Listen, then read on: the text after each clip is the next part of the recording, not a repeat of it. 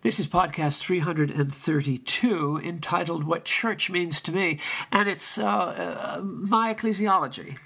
I'm trying to say as plainly and truthfully as I actually believe at this point in ministry and life what um, one's uh, preferred uh, understanding of the church is.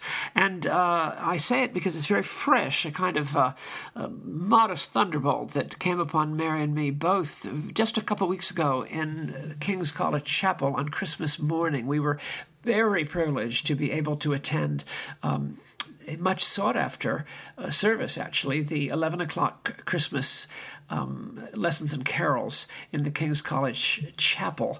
And uh, we were there with members of our family, and it was kind of a renewal of our um, appreciation for the English tradition of uh, hymnody, of psalmody, and of liturgy that we saw expressed in that very, very traditional, but by no means dead, actually fully vital and alive and very moving and utterly inspired, inspiringly beautiful service. And it made me reflect again on the long journey ecclesiastically. Uh, it's been a journey in one place, however. It's not been a Canterbury Trail. It's been a kind of journey inwardly in one place, and it's what I want to talk about today in hopes of giving you some um, something that you might be able to work with yourself as you look at church and the whole question of what church do I want to be in, and how do I want to be in, in any church? Do I wish to be in any church? I'm a Christian, but what does that actually mean in terms of the tradition of the various possibilities? And it's a very difficult question to answer. It's a very difficult one, and uh, my journey, as it were, is not yours, but um, it uh, shed light as I uh, attended that remarkable and really stunning, existentially stunning service. And I want to um, say two things. First is um, the nature of reactivity in understanding what you really want and need and desire in a church. This may not be a question to you if you're not at all interested, but if you're listening to this podcast, you may well be interested in some form of kind of envelopment within the overall Christian faith, some materialization of what it means to be a Christian in a community. These are cliches, but they're true cliches as you go through your life right up to the end of it, humanly speaking. And um, I want to talk about reactivity for a minute, and then I want to talk just a tad about my own journey as it has come to sort of finally, and I think uh, really enduringly, uh, uh, find its place in the manger. Uh, the first thing is it became very apparent um, sort of midway through my ministry. I didn't really realize it at first, that almost all the clergy I met, and the well, most of the clergy I met, and a large majority of the bishops that I met were former Baptists, or, put it another way, former evangelicals of one stripe or another, but usually former Baptists.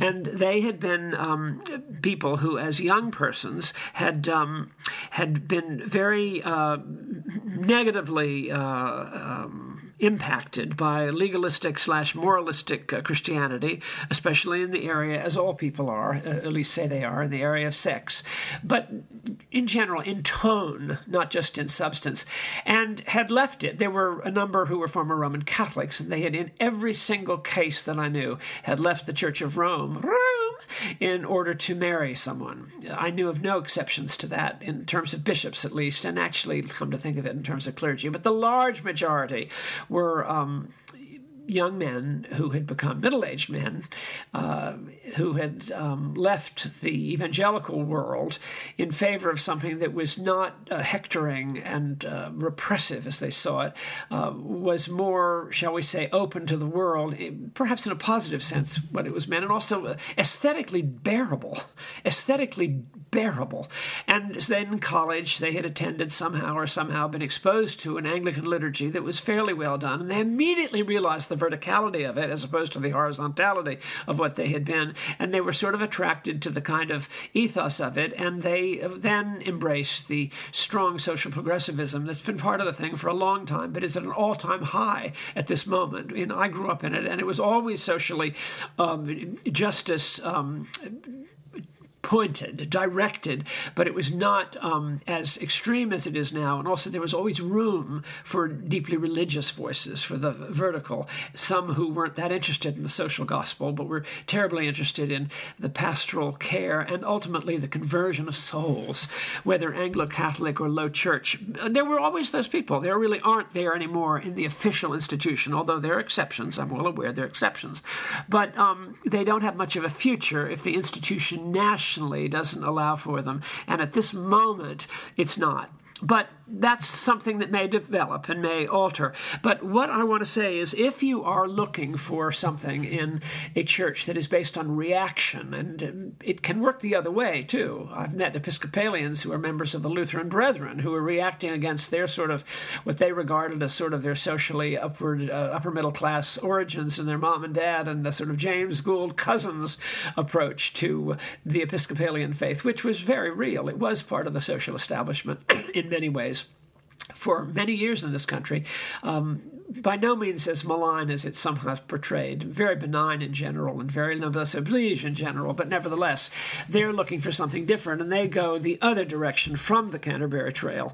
Um, but the vast, uh, the movement that I've seen is always coming from the right to the left, you might say, from the Baptist world to the world of the Episcopal Church, because it sort of opens a door into something that is aesthetically more satisfying and more beautiful and more vertical, aesthetically, liturgically, and is also sort of kind of, I don't know, cool. But the um, the problem with that is, A, you're, you're never quite satisfied because the Episcopal Church as a whole is fairly low octane.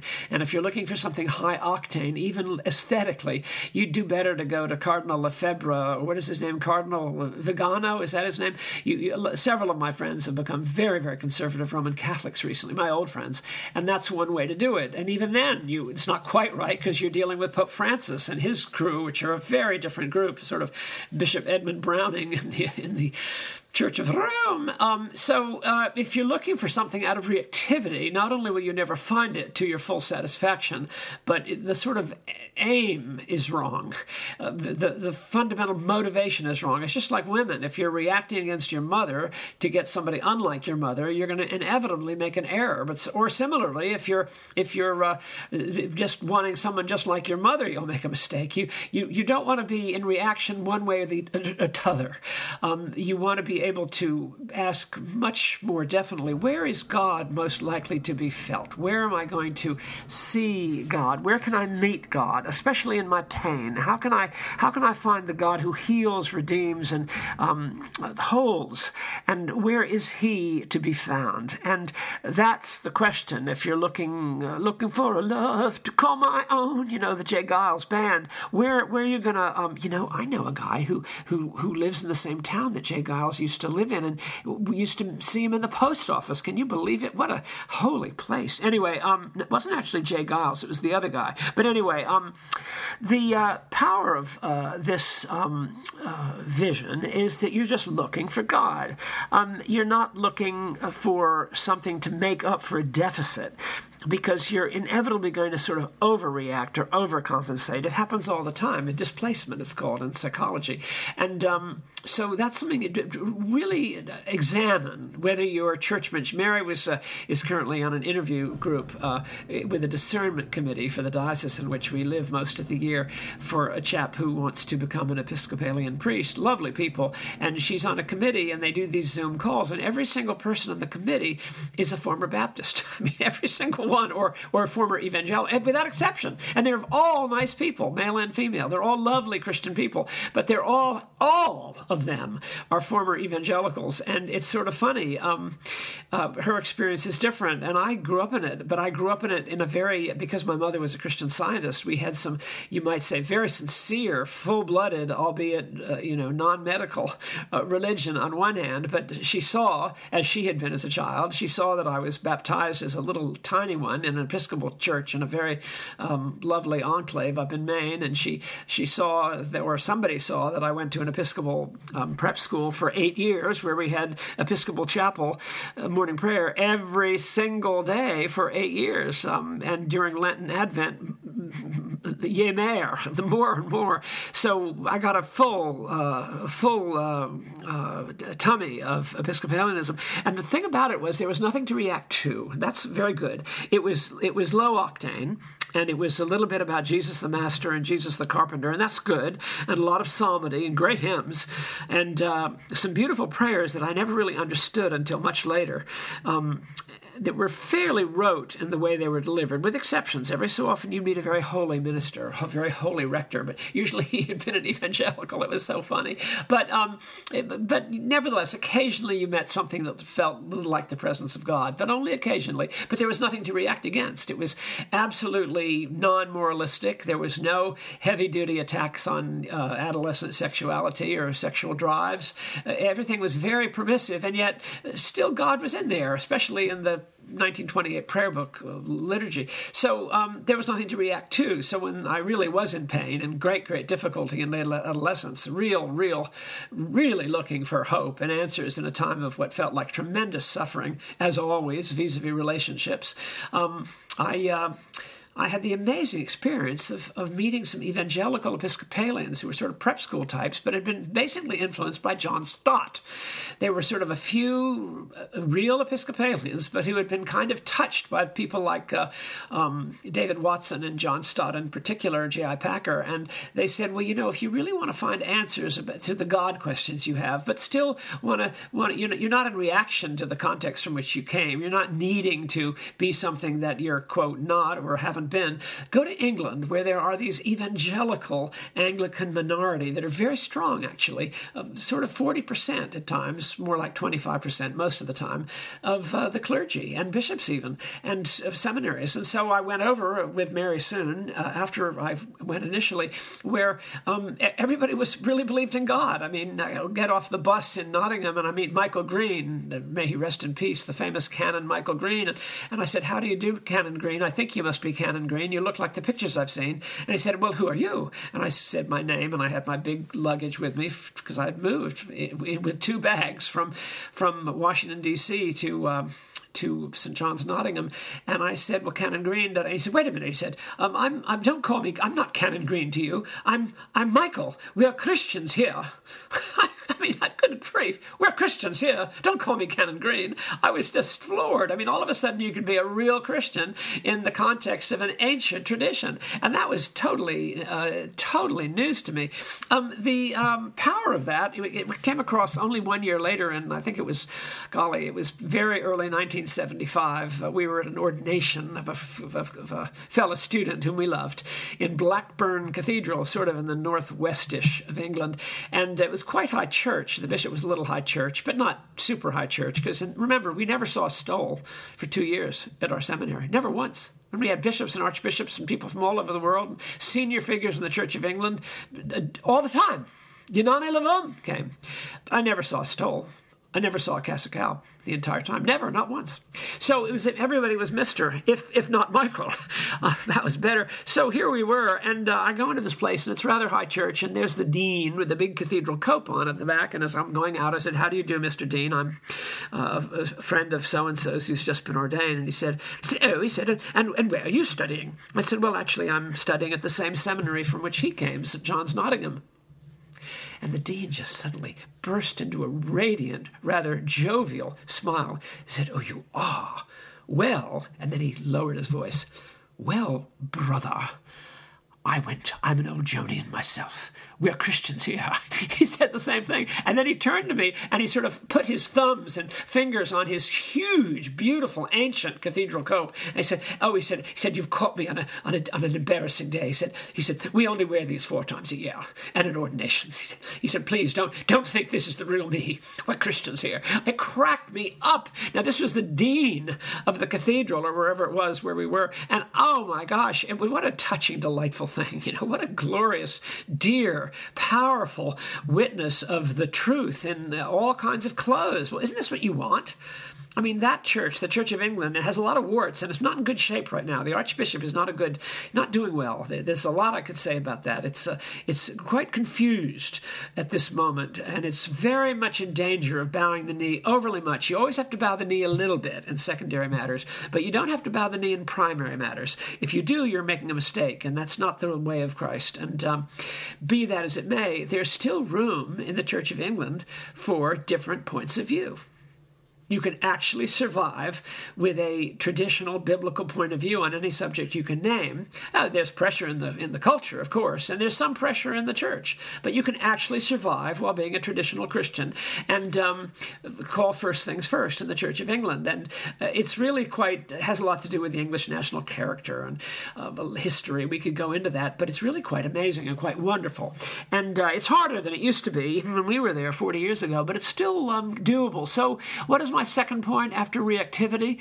Don't, uh, I, I invite you to assess your, your church search, your ecclesiology and practice from the standpoint of reactivity, and assess what element of it is tied up in a reaction to where you came from. I understand it. It's normal. We all do it. But it's not ultimately enduring if it's not based on something larger, deeper, Uh, just deeper than sheer reactivity, and that's really a problem. And it can be a devastating problem in later life. Secondly, um, it is possible uh, with humor to have a real church, provided it has wings, provided it has the wings of conservatives and liberals, and uh, is not intolerant of different points of view, and particularly at this point in time, not intolerant of conservative views, or shall we call them traditional views. And that's very hard to manage because we're dealing with schools of thought that are very unforgiving, um, Um, mostly in the church, that is, on the progressive side. It's not really two-sided. It may have been two-sided years ago. I'm perfectly willing to admit that. But at this moment, my experience is that the intolerant voices, for the most part, uh, come from the socially progressive side, and that doesn't have to be. I mean, I grew up with Dean Sayer, who's now a great hero. I literally grew up eight years under the deanship of Dean Sayer, uh, of the Nash- Francis B. Sayre of the National Cathedral, and he was a, a very, a mighty man of social progressive. Uh, Martin Luther King had uh, dinner at his uh, the deanery of Washington Cathedral only four days before he was assassinated, and my classmate by one year, uh, one year below me, uh, Tom Sayer, uh, remembers that night vividly, and that was four days before Doctor King was assassinated. So there was a very, we grew up with a very strong um, uh, progressive end in terms of the times in which we were living, and yet, and yet, and it was verging on intolerance of traditional points of view, but hadn't quite gotten there yet, and in many parts of the country, the Episcopal Church was still able to hold within itself um, different uh, um, different approaches, more vertical ones, um, more horizontal ones. Now, for reasons that have more to do with American life as a whole, it's not quite so easy. As a matter of fact, it's very rare. It's been a tragedy, actually, in my own career, although I'm still in it. The um, and I will remain in it. God willing, I will remain in it. Uh, because I saw, at an age of great need, the possibility of having a biblical or Pauline point of view or Augustinian point of view, low anthropology, high Christology point of view, as I understood it, and it's changed my life. It had saved me. It had saved me in a very, very difficult period of life, and I owed it a great deal. I could see the possibility of that Christian kernel, K E R N E L, existing within a mainstream denomination because we had blessed, holy years within the Church of England. I mean, Yanani Le Boom came and visited, and only a few years later, we know what happened to him. I mean, here I was in the presence of saints, uh, and yet they were devoted, humble members of the Church of England, or of the Church of England, uh, the communion as it was in other countries. So I leave that with you, and we conclude with a little bit of a hymn from, uh, just a verse or two from a hymn from uh, Timothy Dudley Smith, who was the evangelical Bishop of Thetford, who wrote this very lovely hymn, which is almost sort of a mantra for traditional Anglican evangelicals. Love you.